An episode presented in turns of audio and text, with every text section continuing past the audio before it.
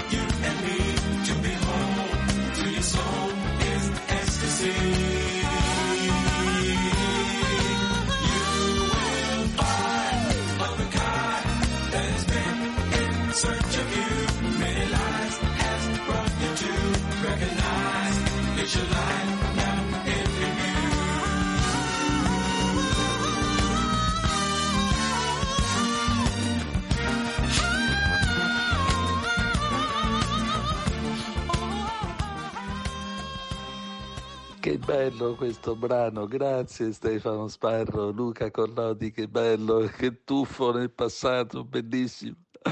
Grazie, buona giornata. Grazie, Ciao. grazie a Gianluca per questo messaggio 335 12 43 722 ci sono anche altri messaggi io ringrazio Paola che dice che la voce è ok grazie a Paola e Filomena ci ricorda che oggi è San Biagio protettore della gola organo meraviglioso che ci regala la voce, ci fa cantare con tonalità diverse come diversa e meravigliosa la nostra unicità. Grazie anche per eh, questi messaggi 335 12 43 722 questo ve lo ricordo è il magazine di Radio Vaticana con voi andremo con vari ospiti a commentare siti internazionali Vatican News i giornali di oggi, quotidiani, ma anche eh, quanto scrive la cronaca romana. Lo vedremo tra poco. E eh, non so se dalla regia è pronto già un primo collegamento. Ci dovremo collegare con il nostro inviato ad Abu Dhabi, Alessandro Di Bussolo, per, il, per un premio. Eh, naturalmente tra poco andremo a scoprire anche eh, questo aspetto.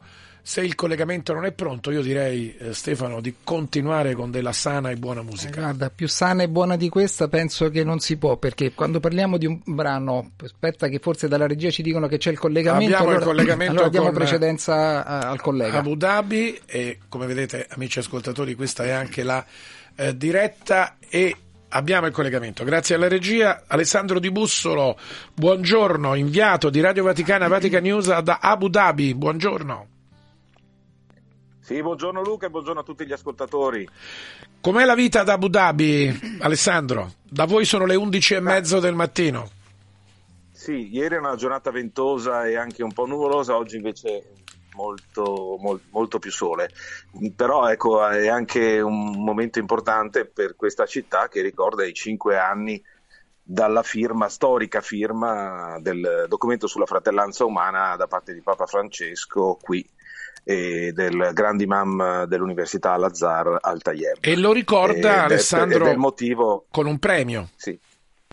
sì, con un premio. Il premio è uno dei, diciamo, dei, dei momenti di applicazione di, questa, di questo documento, di cercare di mettere sul terreno i valori che questo documento propugna, la, il dialogo tra le fedi, la, la fratellanza umana, la coesistenza, la, per, per, un mondo migliore. E ne parlavo proprio ieri con Irina Bokova, che è una mm, diplomatica bulgara, è stata ministro degli esteri in Bulgaria, ma soprattutto direttore generale dell'UNESCO per molti anni e ora fa parte del comitato per la fratellanza umana, l'Alto Comitato per la Fratellanza Umana, che è nato proprio nel 2019 dopo la firma del documento per eh, dare applicazione ai valori del documento ed è quello che promuove questo premio Zayed dedicato allo sceicco fondatore degli Emirati Arabi che è scomparso da eh, quattro anni. E, ehm, e quindi questo premio c'è da cinque anni, da quando è stato firmato il documento, i primi premiati sono stati Papa Francesco l'Imam eh, di Al-Azhar come diciamo premi onorari e successivamente ci sono stati premiati molto, molto noti come il segretario generale delle Nazioni Unite Antonio Gutierrez o i reali di Giordania la regina Arania e, e, il re Abdullah, e, ma anche associazioni come la Sant'Egidio lo scorso anno o l'associazione haitiana Focal eh, due anni fa. E quest'anno, sono, quest'anno, quest'anno diciamo, la più conosciuta per noi del mondo del mondo cattolico è Suor Nelly Leon Correa, che è una suora della mm, congregazione del Buon Pastore cilena che ha dedicato, sta dedicando la sua vita a 65 anni e, e speriamo che possa ancora per molto tempo fare il suo, il suo lavoro, il suo servizio alle detenute del, del carcere prima di Valparaíso e poi di Santiago del Cile, dove nel carcere femminino di Santiago del Cile accolto nel gennaio di, eh, di sei anni fa, 2018, Papa Francesco in visita a Santiago e nel Cile. È stato un momento storico e fondamentale per far conoscere anche la sua attività e quella della sua fondazione che si chiama Mujer Levantate, proprio donna rialzati dalle difficoltà della vita, che naturalmente le detenute che sono, ci ha detto e ha detto anche al momento dell'annuncio del premio, eh, sono le, le più povere tra i poveri. Alessandro Di Bussolo, cosa è rimasto ad Abu Dhabi? Come si ricorda l'incontro tra il Papa e l'Imam di cinque anni fa? Allora, io devo ancora incontrare, spero di incontrare in questi giorni il nuovo eh, vicario per l'Arabia Meridionale Martinelli, che è un cappuccino milanese, per cui non ho avuto ancora modo di incontrare la comunità locale. Però, per esempio, ne ho parlato con Irina Bokova, che ho intervistato ieri al momento dell'annuncio, che lei fa parte anche, oltre del comitato, anche della giuria, di cui fa parte anche, ad esempio, per la Chiesa Cattolica il cardinale Leonardo Sandri, che arriva in queste ore insieme anche al prefetto per, eh, del nostro prefetto del, eh, di Castello per la Comunicazione Paolo Ruffini. E dicevo, il, Irina Bocova ricordava quei cinque anni fa, ricordava che è stato un evento emozionante e ricordava che vedere questi grandi leader della fede, ma anche grandi umanisti, arrivare al grande memoriale dove è stato poi fa- firmato questo documento e dove verrà poi premiato alle 5 pomeriggio qui in diretta anche su Vatican News, potrete vedere alle, alle 4 eh, del pomeriggio alle 7 qui, eh, verranno premiati, fisicamente premiati i, i selezionati, di vederli arrivare mano nella mano era un simbolo non solo di amicizia ma anche di condivisione. E, mm, e lei quindi questo lo ricorda con, con, emozione, come lo ricorda anche il Cardinal Sandri che ho intervistato prima di partire e che sta arrivando adesso, che ricordava proprio, anche lui c'era que- cinque anni fa e ricorda che eh, ci sono esempi concreti come questo premio, come il lavoro del comitato, e, e, però ancora nel mondo ci sono molti che preferiscono la soluzione della guerra come tentativo di risolvere i loro conflitti invece che eh, lavorare per eh, i valori della, cioè risolvere le tensioni attraverso il dialogo il confronto anche diplomatico. Grazie per questa testimonianza in diretta da Abu Dhabi ad Alessandro Di Bussolo, inviato di Radio Vaticana e Vatican News. Alessandro, se non hai altro da aggiungere, noi possiamo chiudere questo collegamento. No, posso ricordare soltanto gli altri premiati velocemente, che sono due organizzazioni musulmane indonesiane, che sono eh, grosse organizzazioni, più di 100 anni, che, musulmane che lavorano per la solidarietà e hanno una più di 120 milioni di membri, ci stupisce, ma eh, l'Indonesia è il più grande paese musulmano al mondo e l'altra ha 60 milioni di membri, cioè di membri nel senso volontari ma anche assistiti, quindi e, e, beh, sono poco conosciute soprattutto nel resto del mondo musulmano questo premio non è che cambi molto per loro come cifra, perché si parla di un milione di euro a premiato, loro poi sono due associazioni e lo dovranno dividere, quindi 500 milioni di euro a testa, ma cambia nel senso che li fa conoscere al mondo e soprattutto al mondo musulmano. Come esempio ci ha detto uno dei due delegati che erano presenti alla conferenza di ieri, come esempio di come l'Islam e la democrazia e la moderazione possono convivere, quindi non esiste solo l'Islam eh, di Hamas. E questo è chiaramente un segnale importante da far conoscere, quindi il premio eh, per loro è soprattutto far conoscere la loro attività di solidarietà che mi hanno sottolineato è aperta a tutti, quindi non solo ai musulmani, ma a tutti coloro che vivono in Indonesia senza discriminazione di razza, di, di fede, di condizione sociale. È molto importante. Poi l'ultimo premiato è un egiziano, un cardiochirurgo egiziano che lavora eh, a 88 anni, dovrebbe essere in pensione a riposarsi, invece lavora per formare nuovo, giovani, giovani, egiziani alla, alla cardiochirurgia, ha, creato anche una, un ospedale in Ruanda, si è, si è, spostato dal suo Egitto e, e, quindi questi soldi gli serviranno sicuramente per, ci ha detto, era in collegamento online da, dal Cairo, per formare giovani africani e sviluppare i talenti africani che ce n'è sicuramente tanto bisogno. Grazie per il tuo lavoro, grazie ad Alessandro Di Bussolo in diretta da Grazie Abu Dhabi sulla Radio Vaticana. Grazie, buon lavoro.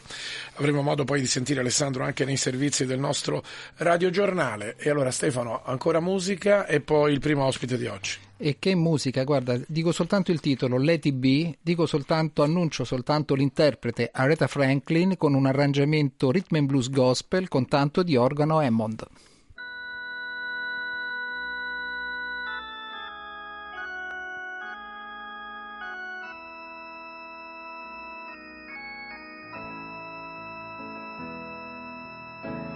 When I find myself in times of trouble, Mother Mary comes to me, speaking words of wisdom, let it be. And in my hour of darkness, she's standing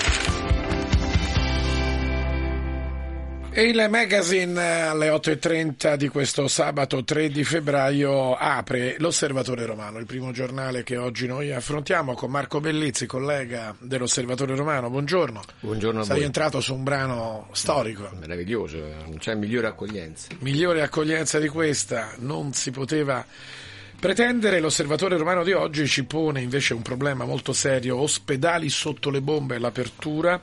Guerre e conflitti non sono solo sinonimo di bombe ed esplosioni, scrive l'osservatore romano, ma portano con sé strascichi drammatici che travolgono la popolazione. Uno su tutti il collasso delle strutture sanitarie ed è eh, Atlante che oggi ci fa riflettere su questo tema dalla striscia di Gaza a Israele, ma anche all'Ucraina, all'Africa, al Centrafrica, alla Repubblica Centrafricana, l'Afghanistan, l'Iraq, Haiti, insomma, tutte zone dove purtroppo la pace non c'è. Gli ospedali, dove spesso feriti trovano rifugio, sono spesso bombardati.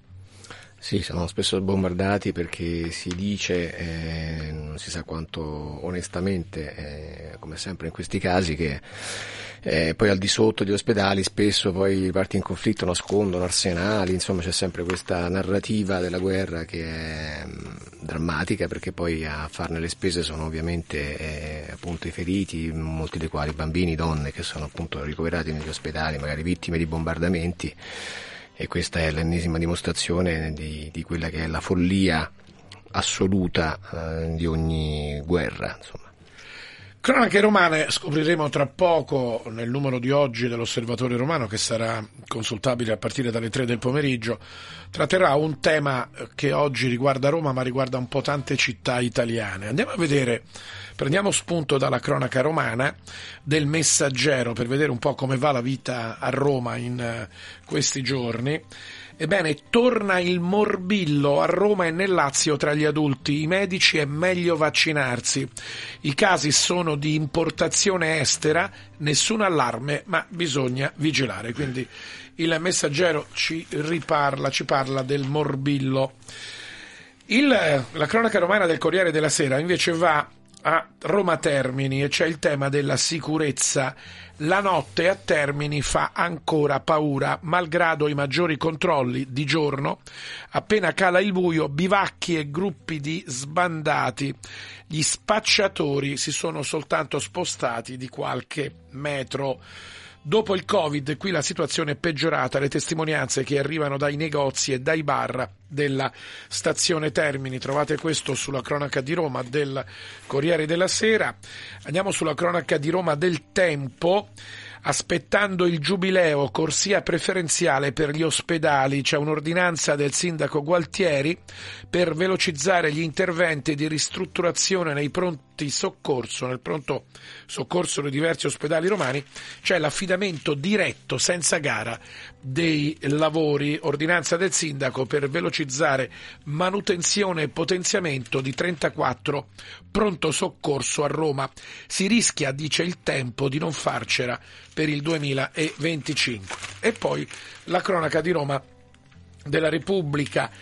La città a 30 all'ora, dal centro fino ad Ostia, ci saranno 79 isole dove le auto saranno costrette ad una velocità limitata. L'obiettivo è di ridurre gli incidenti del 20% nei prossimi tre anni. Previste anche opere di riqualificazione urban- urbana. Da giugno interventi sugli incroci pericolosi della città di Roma.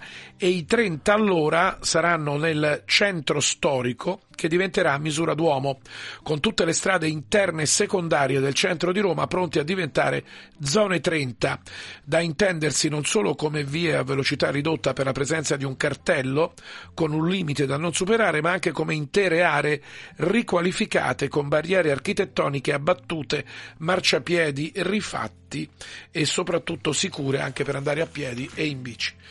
Marco Bellizzi, 30 km all'ora è il tema della rubrica di oggi dell'Osservatore Romano.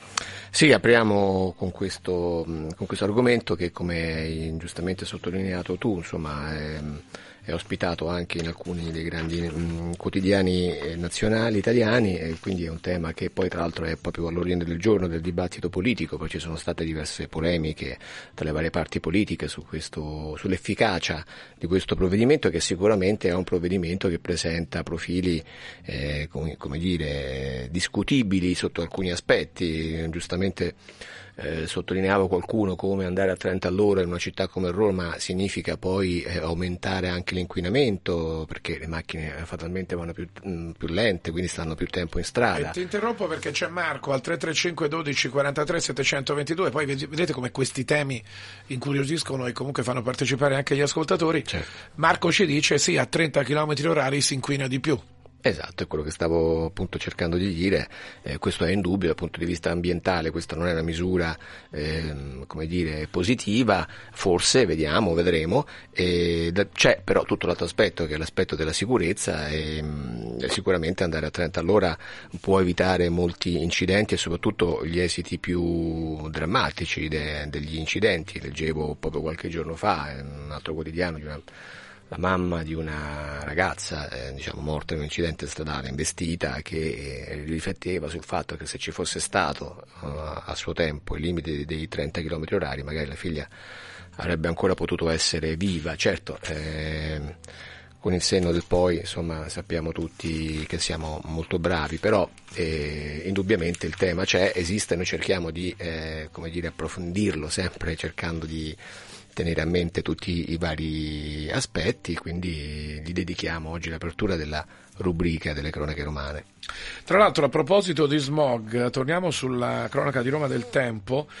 Troppo smog a Roma, tre giorni di stop ai mezzi inquinati. Oggi, domani e lunedì, a causa delle alte concentrazioni di polveri sottili nell'area di Roma, rilevate da Arpa Lazio, il sindaco di Roma Gualtieri ha disposto il divieto di circolazione in diverse fasce orarie alle auto alimentate a benzina, quindi oggi, domani e lunedì non potranno girare a Roma le auto Euro 3 a benzina e diesel fino a Euro 4, oltre a ciclomotori e motoveicoli a 2, 3 e 4 ruote a seconda della classe di appartenenza. Quindi Euro 3 diesel e Euro 4 a benzina da, da oggi a lunedì non possono girare a Roma a proposito dell'inquinamento dell'aria.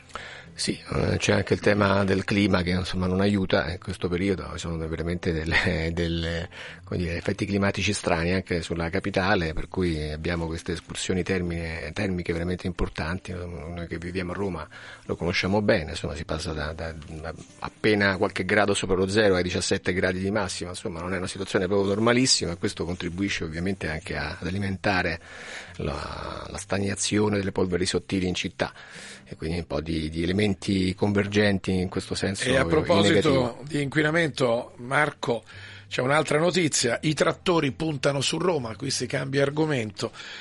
Gli agricoltori pronti a circondare la capitale la prossima settimana per eh, le loro rivendicazioni, abbiamo visto a Bruxelles, e quindi anche i trattori a Roma. L'idea è di bloccare l'accesso a Roma. Roma è una città assediata in, ge- in generale, essendo la capitale, eh, è assediata da più parti, giustamente, legittimamente, perché è la capitale, quindi si viene a manifestare qui. Eh, però eh, la, la vita della città deve tener conto anche di tutte queste cose, di tutte queste funzioni che la città assolve, anche quella di accogliere appunto giust- quelli che giustamente manifestano. Di questo io credo che tutta la comunità nazionale dovrebbe essere eh, cosciente quando si parla di Roma e di non indugiare in, come dire, in luoghi comuni o in slogan facili da, da Roma alla Verona in giù, insomma, eh, o a Roma lo sfascio, eccetera. Insomma, cerchiamo di rimboccarci le maniche e di darci da fare tutte, non solo i romani, come diceva San Giovanni Paolo II, ma insomma tutti quanti, tutti gli italiani dovrebbero rimboccarsi le maniche per eh, rendere Roma migliore, che è la capitale d'Italia. E allora noi ci lasciamo con questo augurio. Io ringrazio. Marco Bellezzi.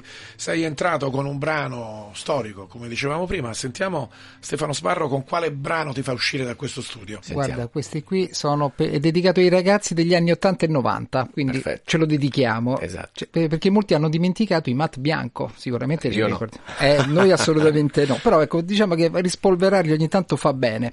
E un duo britannico, all'inizio comunque era un trio formato da Mark Reilly, il fondatore, e poi aveva accanto il tastierista Danny White e la cantante polacca, adesso provo a pronunciarlo, Basia, eh, Basia eh, Zetelewska. E adesso lo andiamo a riascoltare appunto questo trio in un album Whose Side Are You On, famosissimo, all'interno del quale troviamo la seconda traccia More Than I Can Bear, molto più di quello che io posso sopportare.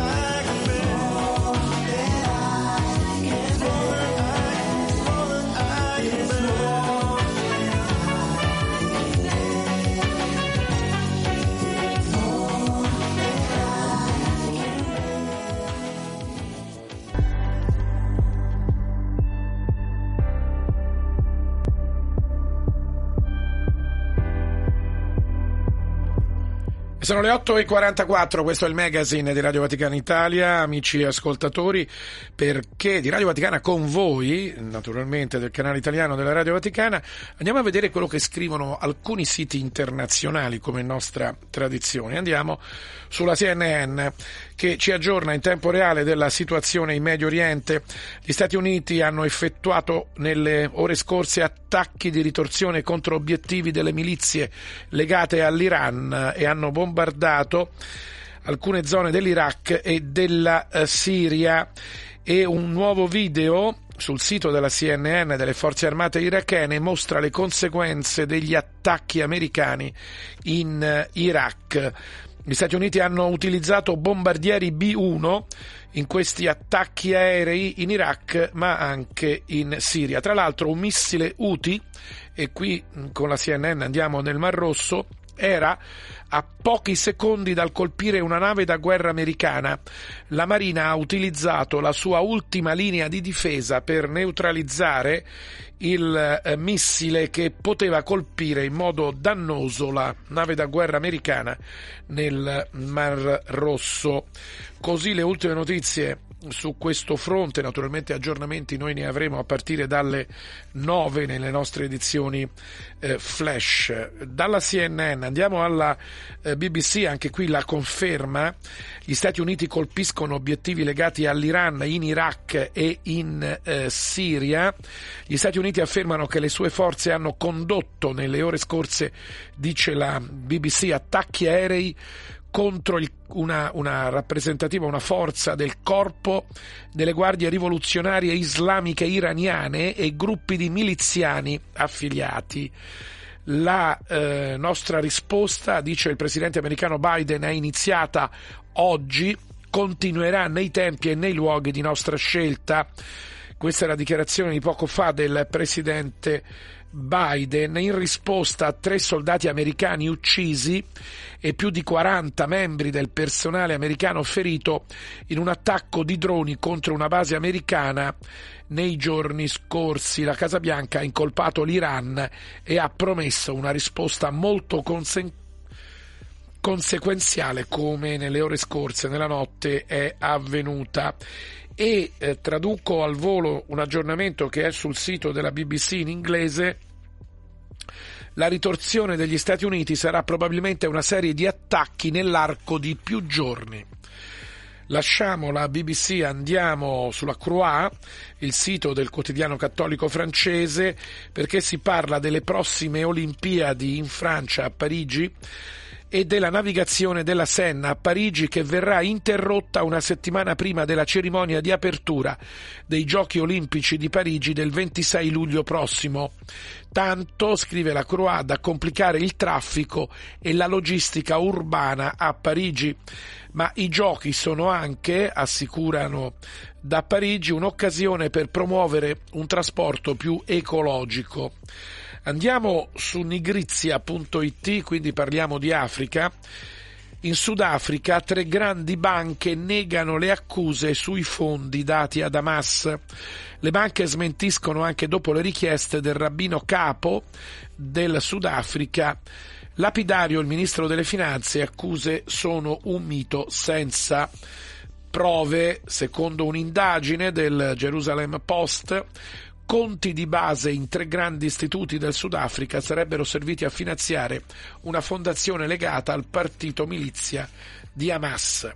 Ancora da nigrizia.it in Africa occidentale andiamo, dove nelle grandi città l'espansione umana minaccia le fonti idriche, c'è una crescita demografica, una urbanizzazione e una deforestazione che rendono sempre più difficile l'accesso all'acqua potabile. Si parla delle città, le capitali di Sierra Leone, Costa d'Avorio e Ghana, in costante crescita di popolazione che sta decimando questa crescita i grandi parchi urbani cruciali per l'approvvigionamento idrico e l'abbattimento dell'inquinamento. Andiamo invece su Asia News Si torna a parlare della Turchia, dell'attentato alla chiesa di Santa Maria a Istanbul, la devastante guerra di Israele ad Hamas e Gaza che sta incendiando non solo la Terra Santa ma tutto il Medio Oriente col suo carico di morte e distruzione, gli attacchi alle navi nel Mar Rosso, la questione dei migranti che né i fiumi di denaro dell'Occidente né le politiche repressive stanno controllando, sono alla base, secondo il vicario apostolico dell'Anatolia, di quello che sta succedendo, lo afferma Monsignor Paolo Bizzetti in questi giorni in Italia e sta causando tutto ciò un effetto domino. La mancata risoluzione della questione palestinese mette ciclicamente in moto gruppi fondamentalisti. Così, in eh, rapida carrellata, alcune notizie che troviamo sui maggiori siti internazionali.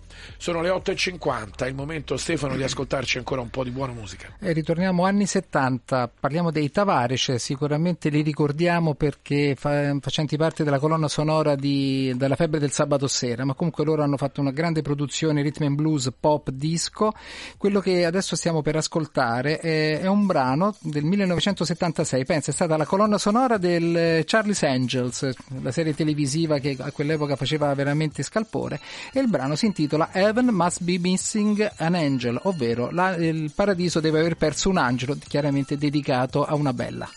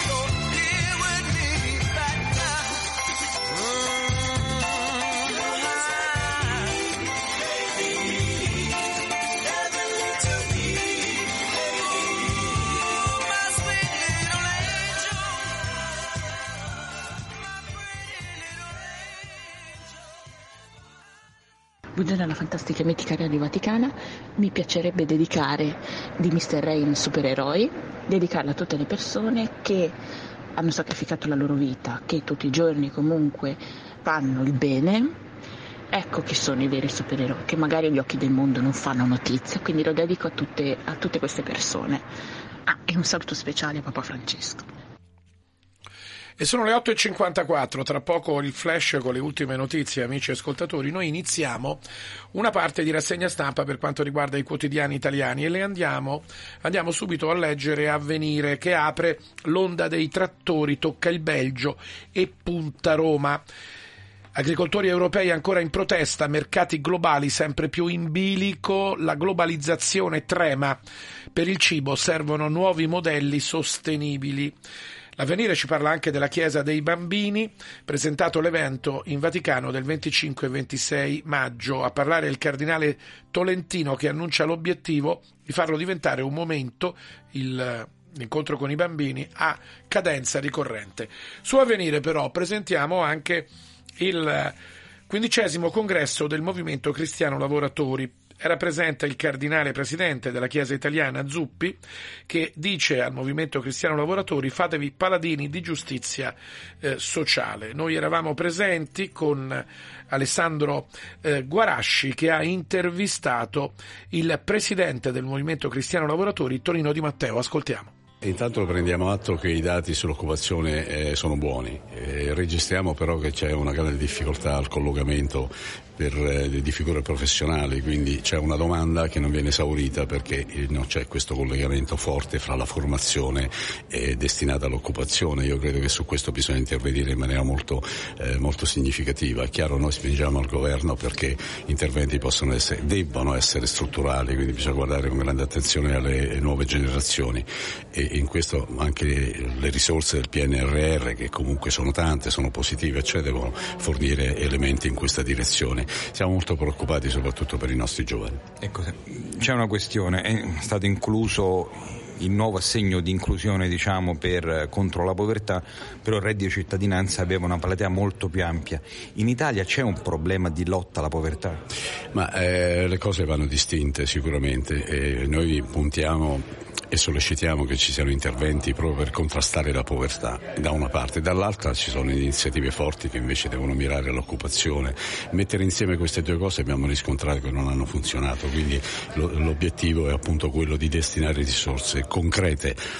Perché il tema è, è, legato proprio a questo, bisogna puntare, talvolta c'è nel dibattito politico come dire, reazioni che vengono eh, fatte strumentalmente e invece credo che le forze politiche dovrebbero esercitare più eh, un metodo che è quello di una visione complessiva insieme e legare una strategia che possa dare dei risultati concreti. Eh, è una questione del mismatch, bisogna trovare un, un equilibrio lì. Eh, noi riteniamo che più, per esempio più che parlare di salario minimo bisognerebbe parlare di reddito minimo, cioè legare cioè le condizioni del lavoratore alle condizioni sociali, alle condizioni economiche, rapportate dentro un contesto anche di territorio e di azienda, quindi auspichiamo che sotto questo versante ci possa essere un'azione concreta nel rinnovo dei contratti di lavoro. Ecco, per chiudere, in Italia c'è un problema conciliazione vita lavorativa vita familiare? Ma indubbiamente sì, e noi usiamo la parola proprio conciliazione. Il professor Zamagni invece ci ha insegnato che dovremmo parlare di, conci, di armonizzazione, cioè mettere insieme attorno all'uomo creare attorno all'uomo le condizioni del lavoro, di un lavoro docente, eccetera, che possa dare la possibilità a tutti, soprattutto alle donne, di poter esercitare e svolgere altri ruoli nell'ambito familiare. Dovremmo guardare al mondo del lavoro con maggiore serenità. Purtroppo questo è un argomento che da sempre è stato il luogo dell'antagonismo politico e questo non favorisce, rallenta i processi di costruzione. Noi auspichiamo che possa essere, come dire, che possa nascere una nuova stagione dove le forze in campo tutte possono ritrovarsi in un equilibrio, un equilibrio per affrontare i problemi in maniera armonica. Non puoi combattere una guerra da solo, il cuore è un'arma. Bene, allora in attesa delle notizie flash eh, accogliamo la richiesta di Paola con Mr. Rain e Supereroi e ci ritroviamo subito dopo il radiogiornale. Da fuori non si vede quante volte hai pianto, si nasce soli e si muore nel cuore di qualcun altro. Siamo angeli con un'ala soltanto e riusciremo a volare solo restando l'uno accanto all'altro. Camminerò a un passo da te e fermeremo il vento come dentro agli uragani, supereroi come io e te. Se avrai paura allora stringimi le mani perché siamo invincibili vicini e ovunque andrò sarai con me, supereroi, solo io e te, due gocce di pioggia che salvano il mondo dalle nuvole. Ci sono ferite che non se ne vanno nemmeno col tempo, più profonde di quello che sembrano, guariscono sopra la pelle ma in fondo ti cambiano dentro. Ho versato così tante lacrime fino a...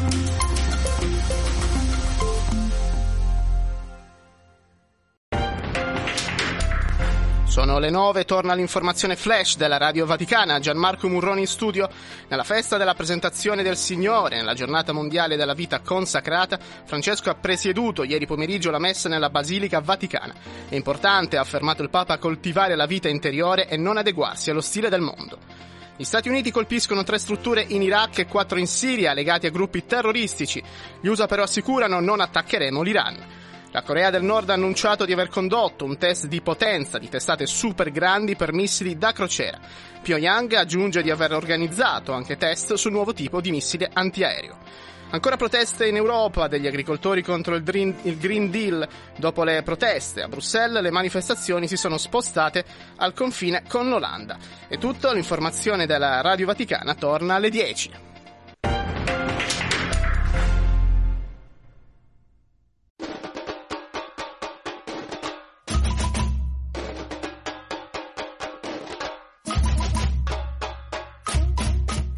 Allora ritorniamo Radio Vaticana con voi magazine e lo facciamo con le note di samba con Gloria e Stefan.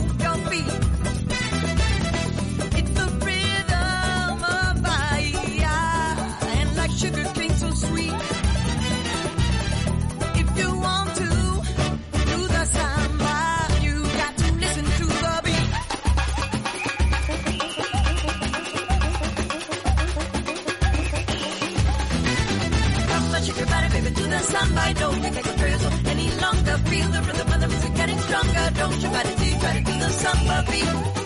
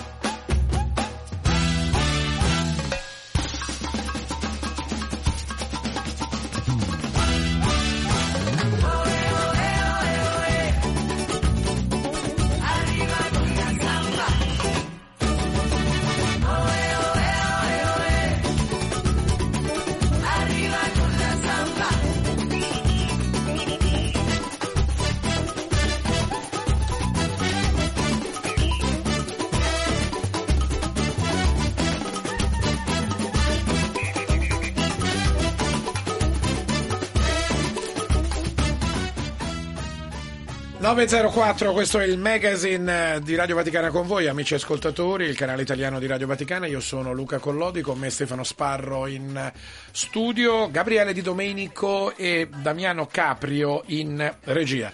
Presentiamo anche Stefano, l'ospite che ci ha raggiunto in studio. Oserei definirlo quasi un maestro. Una, una voce, una voce radiofonica amica, Francesco Acampora.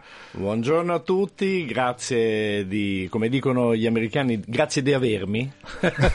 Una parte di grazie storia dell'invito, della grazie dell'invito. radiofonia italiana dagli anni Un pezzettino, dalla fine, dalla metà degli anni 70 fino all'inizio degli anni 2000, con una coda recente. Una cosa recente, poi ne parleremo, ma noi vogliamo con Francesco Acampora, Stefano, ricordare i 100 anni Eh sì, della radio. della radio, infatti. Eh, caso vuole che io abbia vissuto nove anni a Bologna, mi ricordo quando andavamo in gita fuori porta la domenica, spesso si andava verso Sasso Marconi, perché lì c'erano delle osterie particolarmente buone. E mi ricordo ancora da ragazzo l'effetto che mi faceva perché la villa di Marconi è un monumento bellissimo perché sta in cima a una splendida collina completamente aperta e tu vedi questa villa veramente magnifica e a un ragazzino devo dire faceva molto effetto e quindi diciamo questa cosa di Marconi già da piccolo era lì che scavava io poi sono sempre stato un grande utente della radio fin da, da ragazzino perché Come è nata questa passione? Tra l'altro, È parentesi, nata- è nata per la musica. È stato l'ingegnere che ha progettato la Radio Vaticana, anche questo un, incidentalmente un po' di Eh, storia beh, la sì. vogliamo ricordare e siamo fieri. sì.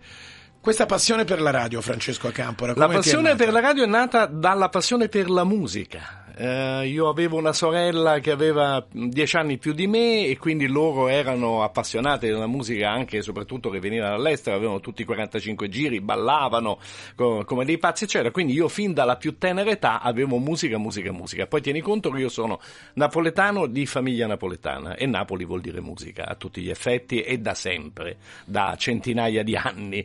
Eh, quindi eh, sull'onda della passione per la musica ehm, io ovviamente non ho mai pensato alla radio, pensavo alla musica, pensavo a seguire la musica, particolarmente il rock all'epoca da, da- da ragazzo, finché sono nate eh, le radio private.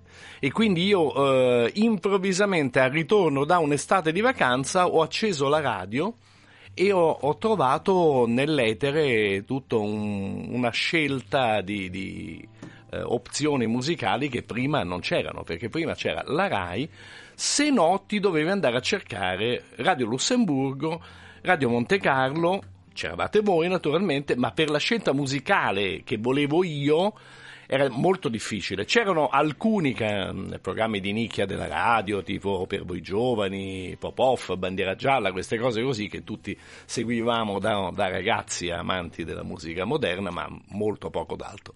Ribadisco, poi arrivano le radio private. Stefano. Eh, che dire, adesso ho parlato de- di tutto, insomma, anche perché adesso, mentre parlava di Sasso Marconi a me è venuto in mente Villa Griffoni e appunto Marconi, la storia de- che abbiamo noi del museo della radio, perché ricordiamo che la prima trasmi- trasmissione venne effettuata dalla città del Vaticano da una palazzina che venne progettata appositamente e costruita in tempi record, veramente nel 1930, perché poi ricordiamo che il il Vaticano si è potuto dotare di una stazione radio televisiva soltanto dopo eh, il concordato. Certo. Per cui il 1930 è stata progettata questa, que- questa palazzina, questo edificio e ci sono le foto storiche dove Marconi è lui in persona che viene proprio a testare e a collaudare gli impianti. Teniamo conto che in quel periodo Marconi, siamo quasi alla fine della, chiaramente della sua vita, aveva soltanto degli incarichi a livello istituzionale, ormai non, diciamo, non lavorava più sul campo. Per la, la stazione vaticana fece questa eccezione. Venne e proprio si vede con la cuffia, addirittura con Papa Leone, eh, scusa, Pio XI che parlano mentre stanno eh, realizzando il collegamento a microonde tra Castel Gandolfo e la città del Vaticano. Quindi, insomma, ecco, di Marconi potremmo parlare uff, t- tantissimo. Tra poco ascolteremo un brano musicale, poi faremo un po' di rassegna stampa. Come Però, no? Francesco Acampora, eh, cerchiamo di ripercorrere questa passione per la radio perché negli anni 70-80 eh, le radio private nascevano come funghi.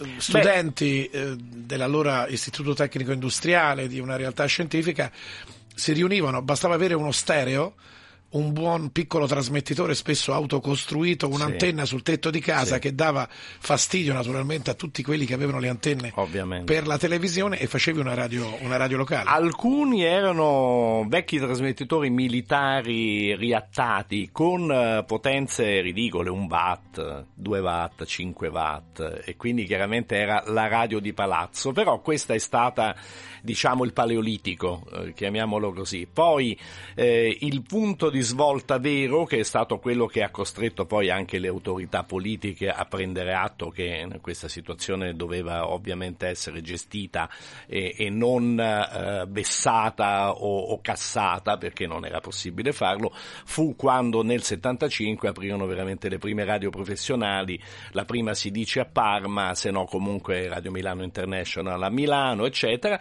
Arrivarono a Roma con qualche mese di ritardo, appunto aprì Radio Roma, eccetera, eccetera, e poi arrivarono tutta una serie di radio. Io mi ritrovai ragazzo eh, a poter ascoltare queste radio, senza il pensiero "mh, voglio farlo anch'io, ma semplicemente ascoltando e mettendo quindi in banca dati mh, tutta una serie di informazioni e valutazioni mie personali. A un certo punto avevo appena fatto 18 anni, tornando dalle vacanze, una delle radio che ascoltavo, perché normalmente tutti avevamo la radio preferita, ma siccome le radio si spegnevano ogni due per tre, per mille problemi, non pagavano la corrente, si rompeva il trasmettitore, l'antenna cascava giù, eccetera, eccetera, eccetera. Avevamo eh, la radio B e la radio C.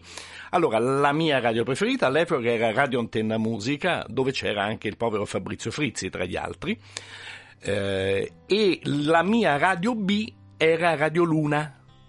Radio Luna a un certo punto fece un annuncio dicendo se volete provare a fare di jockey da noi venite a fare un provino. Ho detto vabbè io vado. Eh, forte della passione e anche della competenza sulla musica e anche della buona lingua inglese. Ehm, vado, faccio questo provino in condizioni fantoziane, sette persone dall'altra parte del vetro, io da solo, queste luci rosse, blu, eccetera, mi danno cinque dischi da presentare. Li presento, poi viene uno dentro dicendo questi altri tre e ne faccio altri tre finché vengono cacciati via tutti rimane uno dei proprietari della radio che era il, il direttore artistico Sergio Talia è ancora vivo in lotta con noi eh, e, e mi dice guarda non sei capace perché non sei capace, però secondo me hai una buona voce e ti voglio dare una chance, vediamo come va. Eh, bene, allora sei pronto? Sì, io sono pronto. Bene, ti metto dalle 2 alle 4 di notte. Dalle 2 alle 4 di notte, ma io vado al liceo. Ah, beh, questo è un problema tuo. Vabbè, dico, senti, lasciami due giorni per, per pensarci e fare e dire. Quindi ci penso 24 ore, vado dai miei e dico, guarda, io questa cosa la voglio fare assolutamente.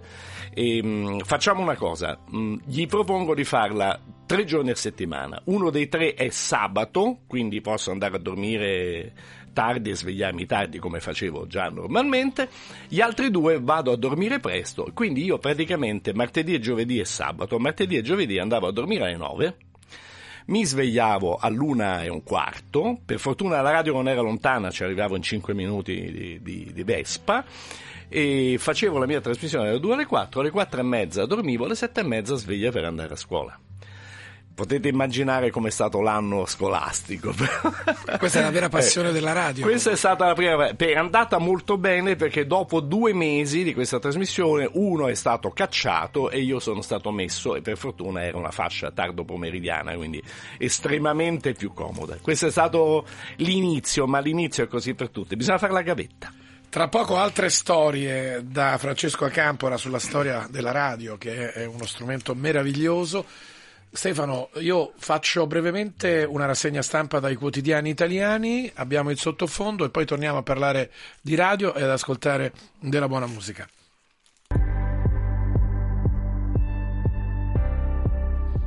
«9.13, magazine di Radio Vaticana con voi. Andiamo a vedere quello che è l'apertura di avvenire di oggi. L'onda dei trattori tocca il Belgio e punta Roma la protesta dei trattori va avanti e si sposta per l'Europa anche in base a quanto ogni governo è disposto a concedere ai propri agricoltori. Il focolaio principale da ieri è in eh, Belgio, a una ventina di chilometri dal confine con i Paesi Bassi, un porto importante da cui passano molte delle importazioni di automobili in Europa che gli agricoltori stanno bloccando. Così a venire, che naturalmente ci parla anche dell'evento dedicato ai bambini in Vaticano il 25 e 26 maggio, la Chiesa dei bambini, un evento storico, una iniezione di gioia per la Chiesa, così gli organizzatori, scrive a venire, definiscono la prima giornata mondiale dei bambini che il Papa ha convocato per il 25 e 26 maggio a Roma. Attesi bambini dai 6 ai 12 anni provenienti da tutto il mondo. Questo è avvenire di oggi. Andiamo a vedere quello che scrive il messaggero. I trattori puntano su Roma e vedete che la protesta degli agricoltori ha le prime pagine dei giornali. L'ala degli agricoltori più dura pronta a circondare la settimana prossima Roma, ma stavolta saremo pacifici. Intanto gli agricoltori denunciano il riso, l'olio e il miele produrre in Italia è 10 volte più costoso. Così il eh, messaggero che ci parla anche della vicenda in Ungheria della ragazza eh, incarcerata ipotesi domiciliari nell'ambasciata italiana a Varsavia, è l'ipotesi su cui sta lavorando anche il governo italiano con eh, la collaborazione del governo ungherese. Restiamo sul messaggero perché andiamo agli internazionali e si parla del conflitto tra Israele e Hamas. La guerra ridisegna Gaza, ora la striscia è più piccola. Perché? Ce lo spiega a pagina 3 il messaggero. Israele vuole creare una zona cuscinetto di 60 km quadrati sotto il suo controllo e un terzo dell'area verrebbe ridotto a piste militari e postazioni di vedetta. Quindi la striscia di Gaza sarebbe ridisegnata e ristretta. Così, pagina 3 del messaggero. Andiamo sul Corriere della Sera. La guerra Israele-Hamas, anch'essa di spalla nella prima pagina, funzionari europei e americani contro Israele, basta sostegno a Israele. È una lettera con 800 firme, una lettera firmata da 800 funzionari europei e americani chiede a Israele l'immediato cessate il fuoco a Gaza. La metà dei firmatari lavora per la Commissione europea, tra questi anche italiani. Molti hanno deciso di restare anonimi. La protesta di Israele eh, così eh, il Corriere della eh, Sera che ci parla anche delle dimissioni del eh, critico Sgarbi, dimissioni e accuse, la pagina della politica italiana. E eh, ancora c'è un'intervista, siamo sul Corriere della Sera, pagina 9, che ci riporta alla crisi del Medio Oriente. A parlare è un ex diplomatico israeliano e si parla della mossa anche di questa lettera di cui vi abbiamo dato notizia dal Corriere della Sera della prima pagina. È una mossa senza precedenti, ma rischia di essere un regalo per Hamas. Paolo Salom, che è il giornalista che cura questa intervista, chiede: ma è normale che 800 diplomatici si esprimano in quel modo per di più restando anonimi? No, non è normale, risponde questo ex diplomatico israeliano. Non lo è affatto, anche se l'aver nascosto le firme dichiarandolo tuttavia che esiste una lista li ha tenuti al riparo da una pubblica inevitabile censura dei rispettivi governi. Tuttavia la mossa resta eccezionale e foriera di conseguenze. Non si tratta di ex diplomatici o pensionati liberi di esprimersi, sono davvero stupefatto, un regalo ad Hamas e al terrorismo. Così questo Alon Pinkas, ex diplomatico israeliano al Corriere della Sera. Anche il foglio quotidiano torna sul tema della guerra. L'attacco americano a scoppio ritardato in Siria e Iraq, qui il focus è nel Mar Rosso dà tempo alle trattative su Gaza, ma ci sono dei eh, rischi con eh, l'Iran. E il foglio quotidiano ci parla anche della situazione in Ucraina. C'è una contrapposizione, una polemica tra il presidente Zelensky e il capo di Stato Maggiore delle forze armate ucraine entrambi sono divisi sul eh, ruolo e la tattica militare sul campo e alcune voci dicono che il presidente Zelensky vuole liquidare e licenziare il capo di Stato maggiore ucraino accusandolo di non aver condotto bene la controffensiva ucraina contro la Russia. Andiamo sul giornale di Milano, Italia nel mirino di Hamas.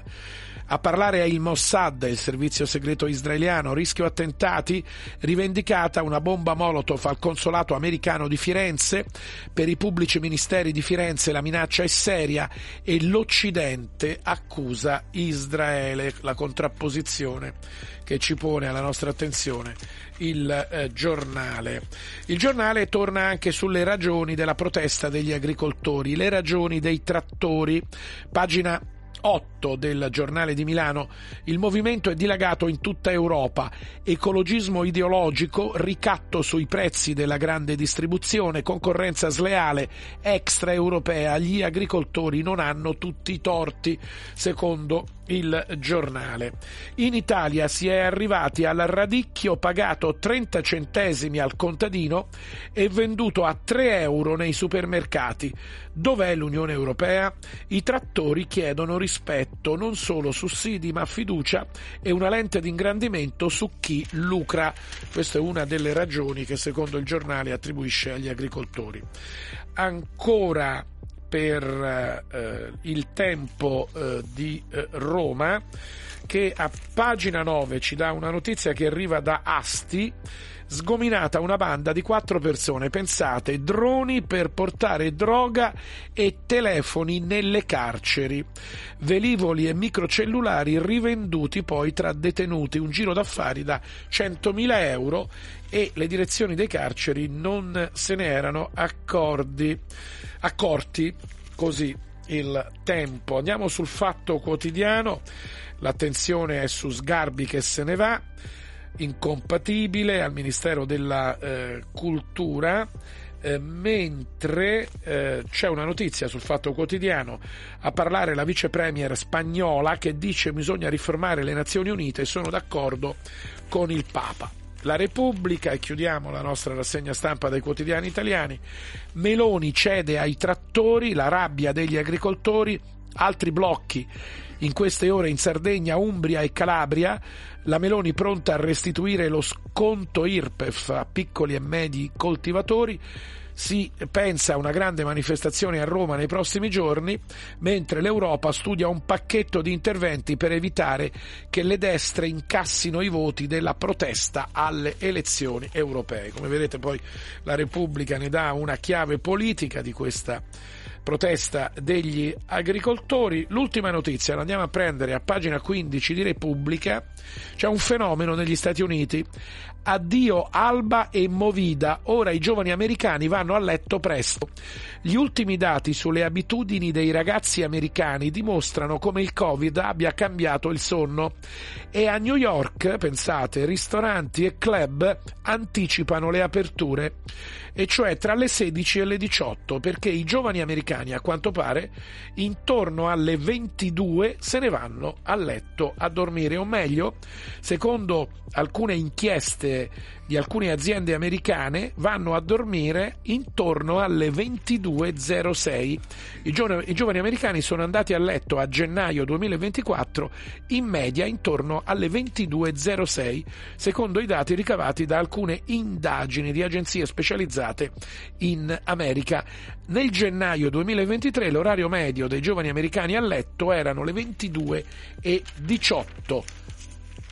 Francesco, cosa ne pensi di questa notizia? Che, che mi sembra un'ottima notizia, se mi permetti. Magari perché- con la radio accesa. Questo sicuramente, ma mi sembra un'ottima notizia perché si rispettano i ritmi circadiani, eh, si, si dice sempre, non è questione poi di quante ore si dorme, ma è anche una questione di rispettare i ritmi eh, fisiologici e andare a letto non troppo tardi vuol dire rispettare i ritmi fisiologici. E ci sono anche nuove abitudini per l'uso dei ristoranti e pizzerie. La fascia più gettonata nei ristoranti ora è quella tra le 16 e le 18. Beh, questo è esagerato, ma loro già cenavano molto presto. eh. Normalmente l'appuntamento per cena a New York York alle 19. Però questo eh, per le nostre abitudini è certamente esagerato, però avrete visto anche qui da noi molto più spesso alle sette e mezza, otto si sta a cena già. E le nuove abitudini di alcuni club sociali di New York e Los Angeles organizzano party che però alle 8 di sera terminano tutti a casa. Ma questo è un po' come si dice a Napoli, attacca il ciuccio dove vuole il padrone, nel senso eh, vengono incontro alle richieste, eh, la, la realtà e l'intelligenza di questi imprenditori nell'intercettare e comprendere questa richiesta e venire immediatamente incontro. Se i politici fossero così svelti a capire le cose come gli imprenditori, direi che saremmo un bel passo avanti. Stefano Sparro, è il momento di ascoltare musica. Eh, guarda, prendo la palla al balzo sul discorso della radio, perché faccio un attimo, apro una parentesi, Cicero Perdomo sua. Domenica scorsa è andata in onda alle 17.30 l'ultima puntata del ciclo dedicato a Renzo Arbore, un innovatore rivoluzionatore della radio. Quindi ecco, bandiera Posso gialla. dire un amico. Sì, è veramente una persona squisita, anche perché domenica scorsa abbiamo avuto il piacere e l'onore di averlo ospite per tutta la trasmissione, quindi vi invito, per chi avesse perso la puntata, di andare sul nostro portale www.vaticanews.va, sezione podcast, programmi musicali, Soundsnack, e lì dentro troverà la trasmissione di domenica scorsa appunto con Renzo Arbore, Sound ospite. Snack. Ricordiamo il nome della trasmissione. E con le incursioni di Silviani Chiarico e Gegè Telesforo, insomma, quindi Certo. comunque e poi soprattutto un grazie, non finirò mai di ringraziarlo, a Claudio Cavallaro, biografo, che ha dato veramente un supporto insostituibile, se no senza di lui non avremmo potuto fare questo. Tutto questo semplicemente per dire, ascoltiamo Renzo Arbore che ci ha ri- riportato la canzone napoletana, lo swing, la canzone ironica, e lo ascoltiamo in uno swing, che sicuramente tutti avremo già sentito e magari anche ballato, bongo, bongo, bongo.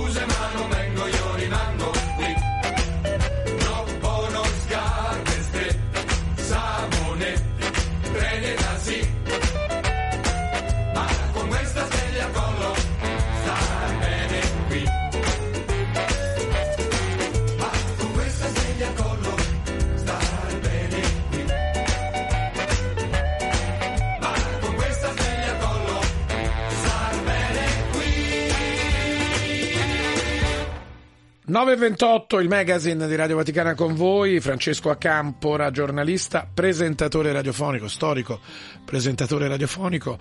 Con lui oggi ricordiamo un po' i 100 anni della radio. Arbore è uno dei testimoni della radio. Assolutamente sì, anche se poi è diventato anche e soprattutto un personaggio televisivo.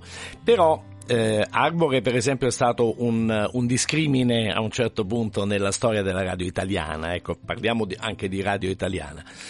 Noi venivamo da anni e anni in cui la radio era stata um, l'unica fonte di notizie, eh, era stata l'unica possibile compagnia, a parte quella fisicamente di qualcuno, eh, fino a diventare poi a un certo punto, per l'arrivo di gente come Arbore e Boncompagni, anche una eh, possibilità di, di, di, risate, una possibilità di, di farsi veramente eh, un, un momento di, di, compagnia. di compagnia, di hilarità, ma eh, io penso poi anche ad altri programmi come Gran Varietà la mattina della domenica, che tutti ricordiamo noi della, di questa eh, generazione, ehm, i vari appunto Bandiera Gialla, eccetera. Quindi diciamo a partire un po' dagli anni 60 eh, c'è stato questo grande cambiamento nella, nella, radio italiana, mentre prima era un po' eh, la radio del cari amici vicini e lontani o di sorella radio, forse qualcuno, io mi ricordo da, da, bambino proprio piccolo c'era questa trasmissione Sorella Radio che non era di Radio Vaticana, era della RAI, ma era una trasmissione appunto dedicata a tutti quelli che erano in ospedale, perché parliamo di un'Italia diversa, socialmente diversa. La radio italiana e in questo eh, devo dire è stata molto efficace, ha seguito e, e, a volte anche preannunciato le trasformazioni della società italiana. Eh, è sempre stata al passo. Eh, qualche volta appunto per qualche intelligenza particolare come quella di Renzo Arbore ha, ha, ha precorso appunto eh, i tempi eh, proponendo cose che magari erano di impronta e di estrazione americana ma in una versione assolutamente italiana. E poi come dicevamo prima poi sono nate le radio private. E qui è cambiato tutto perché la radio privata ha improvvisamente dato un'offerta eh, straordinaria. Non solo a chi amava la musica ma eh, un'offerta completa perché ehm, le radio che erano centinaia Uh, a volte nelle grandi città uh, come Roma e Milano ogni, ogni 20 kHz c'era una radio, a volte ogni 10 si battagliavano, si coprivano tra di loro, si mettevano uh, i trasmettitori uno contro l'altro, vediamo chi ce l'ha più forte, eccetera, eccetera però davano anche eh, la possibilità di avere per esempio notizie alternative.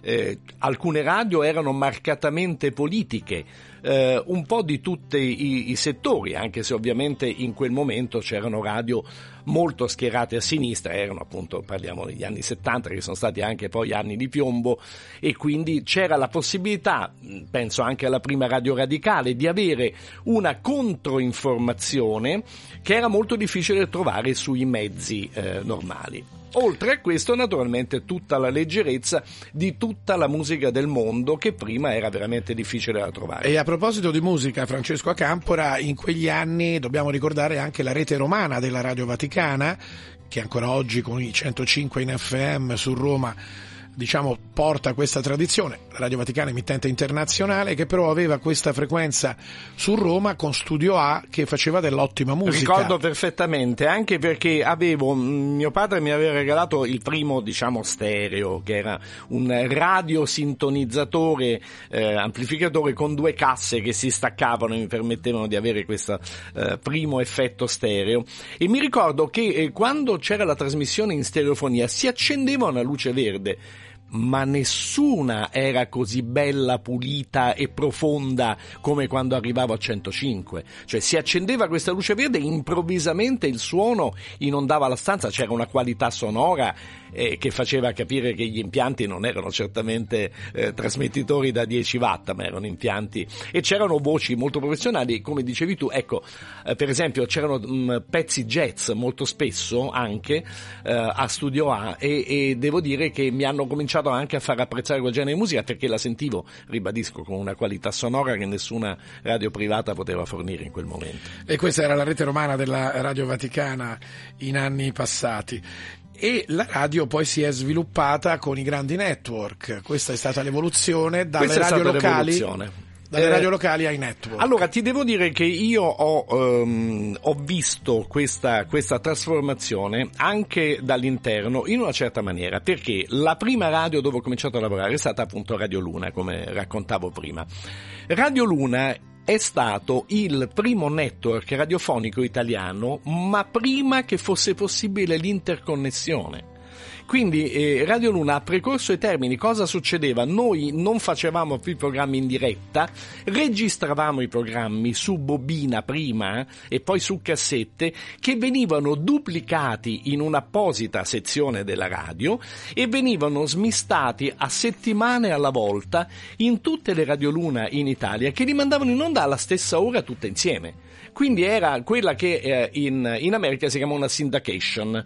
Eh, le syndication hanno eh, programmi eh, locali eh, a diverse ore della giornata e hanno gli stessi programmi nazionali tutti alla stessa ora. Questo è quello che ha fatto Radio Luna, ma non era possibile l'interconnessione. Quando nasce la possibilità dell'interconnessione perché cambia la legge, allora nascono i grandi network, cominciando naturalmente da Milano, perché a Milano c'erano i mezzi, c'era la pubblicità, c'erano tante cose. Eh, e lì è cambiata anche un po' l'impostazione della radio, perché anche radio professionali, comunque come era Radio Luna, ovviamente erano gestite in una maniera, eh, tra virgolette, amichevole. Quando si parlava in network e cominciavano a ballare anche cifre pubblicitarie veramente importanti, eh, parlando di miliardi di lire, allora a questo punto la gestione con- eh, cominciava a essere completamente diversa, molto più, tra virgolette, professionale, molto meno garibaldina, e diciamo però che ha tolto anche un po' di poesia al mezzo perché si capisce che il mezzo eh, viene gestito con logiche diverse, molto meno artistiche e molto più commerciali. La tua carriera radiofonica è partita da Radio Luna, come abbiamo detto, poi Perché per Radio arrivare... Luna, poi io mm, nel gennaio 79 ho cominciato a lavorare in Rai perché il mio collega Foxy John, che adesso è quello che fa numero uno a Ballando con le Stelle, ehm, era stato preso per fare la eh, rinata hit parade dei 45 giri. Eh, dopo, dopo Luttazzi 5 anni di pausa eh, fecero rinascere e mi disse guarda eh, fanno anche quella dei long plane non hanno ancora trovato un conduttore stanno facendo provini. Se vuoi ti porto portami. E mi scelsero. E quindi io dal gennaio 79 cominciai a fare la hit parade dei long plane che non esisteva prima. Mi ricordo che la prima al primo posto c'era Dalla di Lucio Dalla come, come è giusto che fosse. I long plane erano que- i il long 33 plane, giri. I 33 giri, sì, spieghiamo, insomma, diciamo, almeno quello più o meno si capisce. Il vinile non è mai passato di moda, per fortuna. Assolutamente, ci sono Anzi, negozi- sta- sta- eh, Sta è, l'unica, è l'unica cosa che sale realmente nelle vendite. E quindi diciamo dal gennaio 79 in Rai, dove sono rimasto fino al 95, avendo fatto appunto due anni di parade, poi un programma meraviglioso con Dino Verde per due anni che si chiamava Tutto il caldo minuto per minuto, con ospiti fissi tutta l'estate, con ospiti fissi del calibro di Carosone il lunedì, Andreotti il martedì, Alberto Lupo il mercoledì, ecco, gentarella di, di questo calibro per capirci. E, e poi la- l'avventura di Rai Stereo 2, che pure è stata un- il tentativo di Radio Rai di controbattere l'evoluzione delle radio private in network. Un tentativo anche piuttosto ben riuscito, anche se politicamente fatto solo a metà, fatto solo dalle ore 15. Se fosse stato fatto H24 sarebbe stata una storia diversa. E un tentativo poi eh, cassato dopo dieci anni dalla Moratti, sempre ovviamente per motivi politici. E poi anche altre esperienze radiofoniche. E poi, e poi i grandi network eh, sono venuti a bussare alla porta, a cominciare ovviamente da quello romano, visto che io vivo qui a Roma, e cioè Radio Dimensione Sono. Eh, Montefusco mi propose nei periodi di intervallo con la RAI, noi lavoravamo 4, 5, 6 mesi alla volta, nei periodi di intervallo di andare da lui.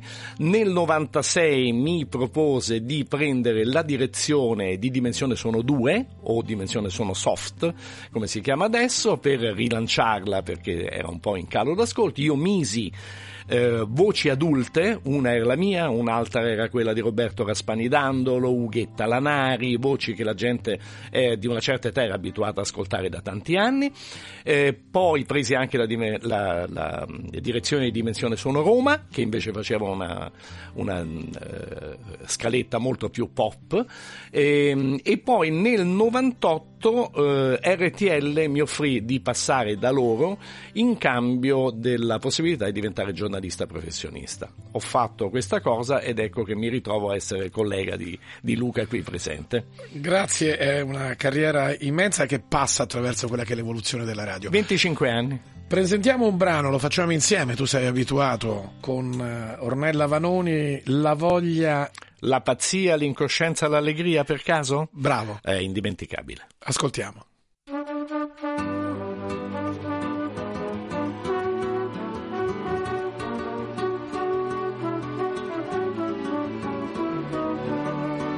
A questo punto stiamo tanto bene io e te senso tirar fuori come di perché?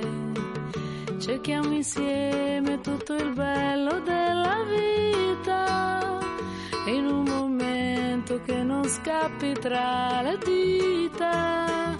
E dimmi ancora tutto quello che mi aspetto già. Che il tempo insiste perché esiste il tempo che questo punto buonanotte all'incertezza, ai problemi all'amarezza, sento il carnevale entrare in me e sento crescere la voglia, la pazzia, l'incoscienza, l'allegria di morire d'amore insieme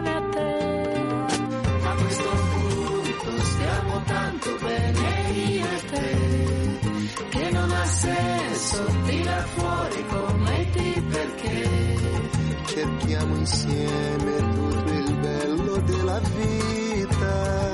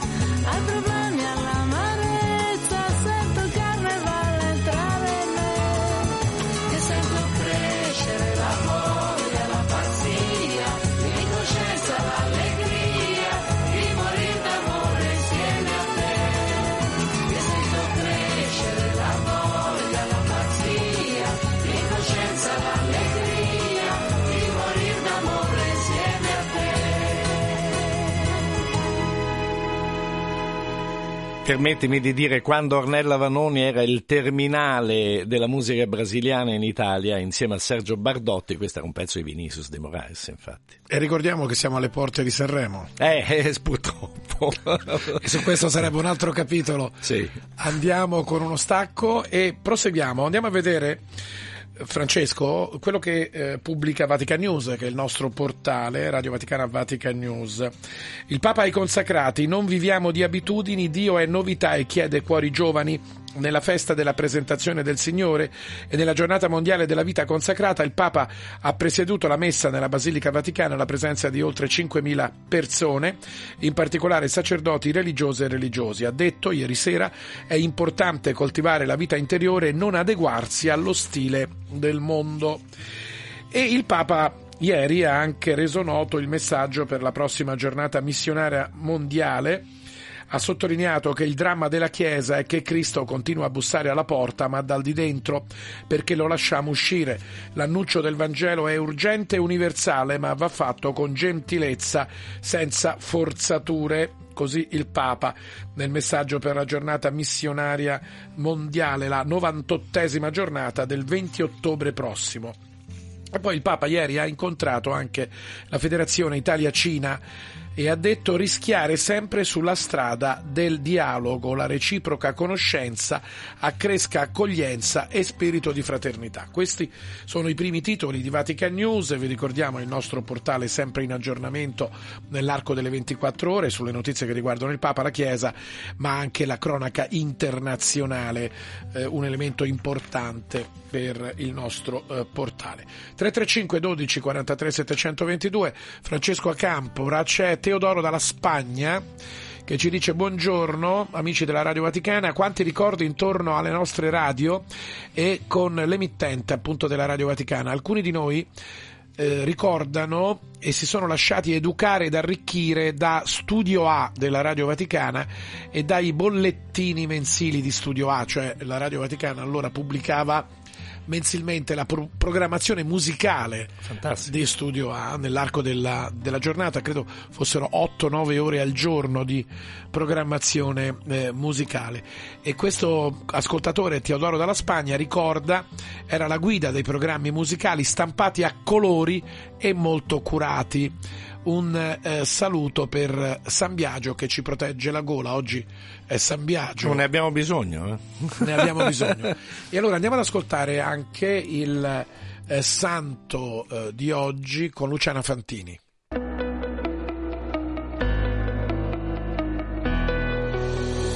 Oggi 3 febbraio la Chiesa ricorda San Biagio, vescovo di Sebaste e martire. Vescovo originario di Sebaste in Armenia, fu decapitato perché si rifiutò di abiurare la sua fede in Gesù nel 316 d.C. circa. È venerato in tutta Italia e ricordato per il cosiddetto miracolo della gola, quando sulla via verso il martirio salvò dal soffocamento un bambino.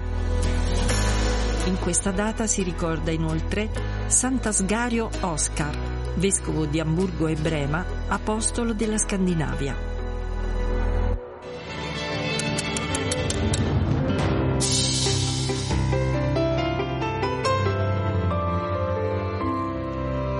Sono le 9.46 amici ascoltatori, salutiamo il cambio in regia con eh, Damiano Caprio che è in eh, studio. Buongiorno Damiano. Buongiorno a te Luca. Programmi musicali, Francesco Acampora, parlavamo prima dei programmi musicali della Radio Vaticana. Damiano Caprio è la nuova leva dei programmi Certo. musicali della Radio Vaticana. Abbiamo Daniele Giorgi per la parte tecnica con Gianmarco Murroni in eh, regia. Parliamo di Sanremo in questi ultimi minuti di Radio Vaticana con voi Magazine. Sanremo che inizia tra poco. E allora vi faccio subito una battuta, Francesco Acampora, croce e delizia della TV di Stato, cioè della RAI, per dirla in termini antichi.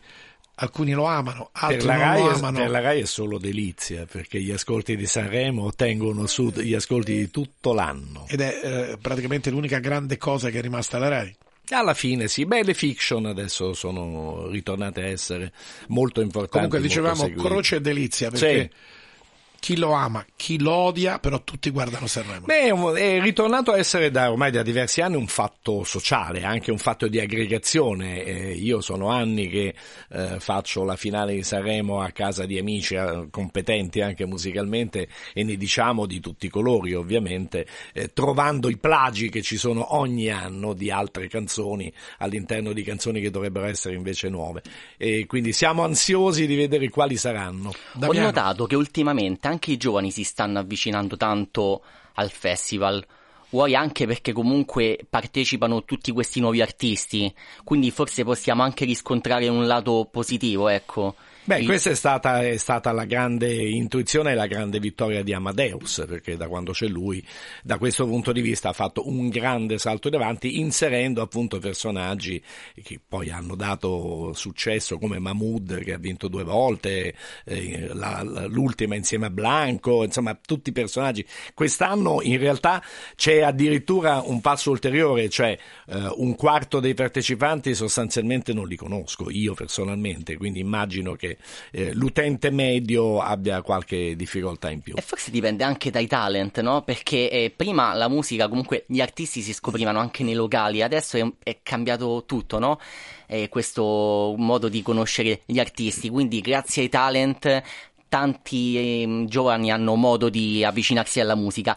Questo festival, Luca, renderà omaggio a due anniversari. Iniziamo con il primo, la festa per i 70 anni di Romagna Mia, che è un brano di Secondo Casadei, direttore della più famosa orchestra di Liscio Romagnolo, pubblicato nel lontano 54, che è diventato popolare nel mondo diventando un inno di condivisione e che festeggia appunto quest'anno 70 anni. Ti ricordi Romagna mia, Francesco? Beh, eh, stai parlando di uno che ha passato 10, 12 estati della sua vita tra Rimini e Riccione.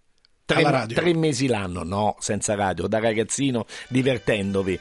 Però Romagna Mia, voglio dire, stava, stava nell'onda di tutti e nell'orecchio di tutti, anche di noi ragazzini. Sanremo la ricorda, noi ce l'ascoltiamo.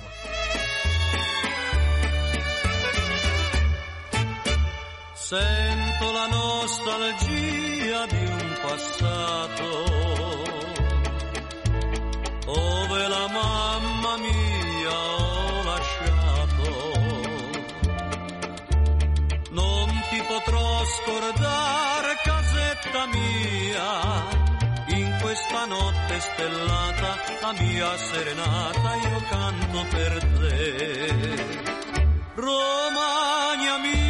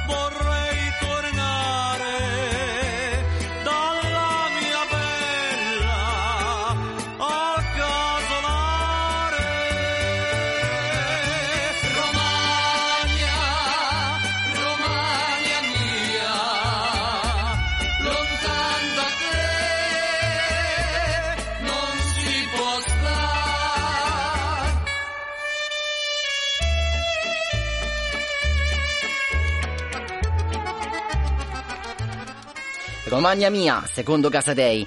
E adesso Luca... Questa è con- una mazurka, eh? Mazurka. Ufficialmente. E poi la caratteristica è che questo brano, appunto, parla della nostalgia di un uomo per la sua terra d'origine, appunto, la Romagna.